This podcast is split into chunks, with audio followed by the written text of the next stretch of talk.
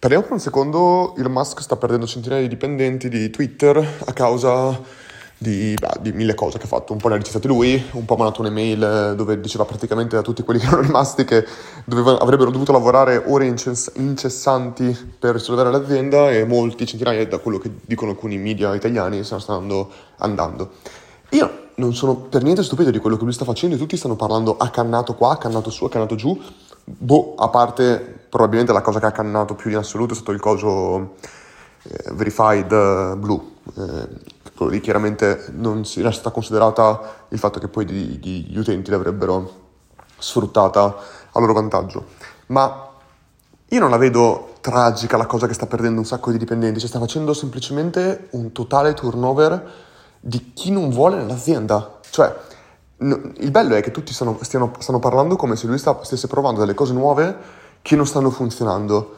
Lui non sta facendo questo, lui sta replicando quello che ha funzionato a Tesla, a SpaceX e in tutte le altre aziende con cui lui ha creato, fatto exit milionarie, PayPal, cioè ragazzi, cioè non è che lui abbia due, un'azienda che eh, ha creato, ha messo in piedi per culo, ha venduto e ora sta cercando di creare la seconda.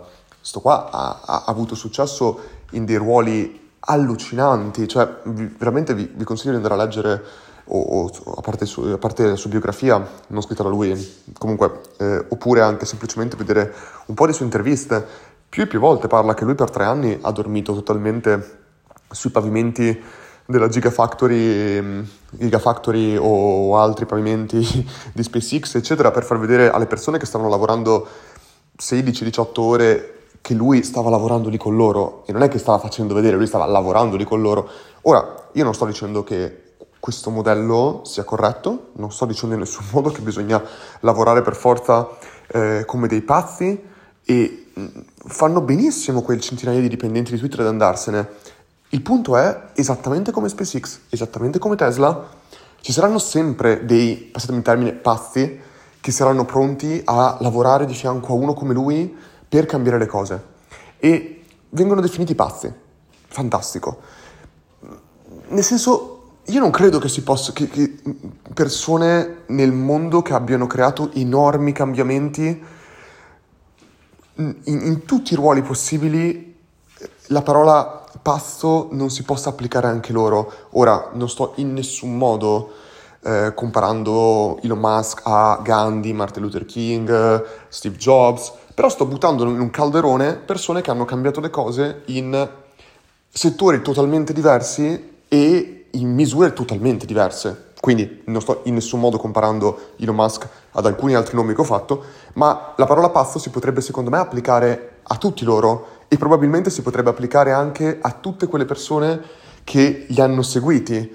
E penso che ci sia un grande, eh, come dire, un fil rouge che possa unire veramente tutte queste persone, sia che erano come Elon Musk eh, al comando, sia le persone che permettevano e supportavano eh, chi era al comando di riuscire a far eh, realizzare la propria visione.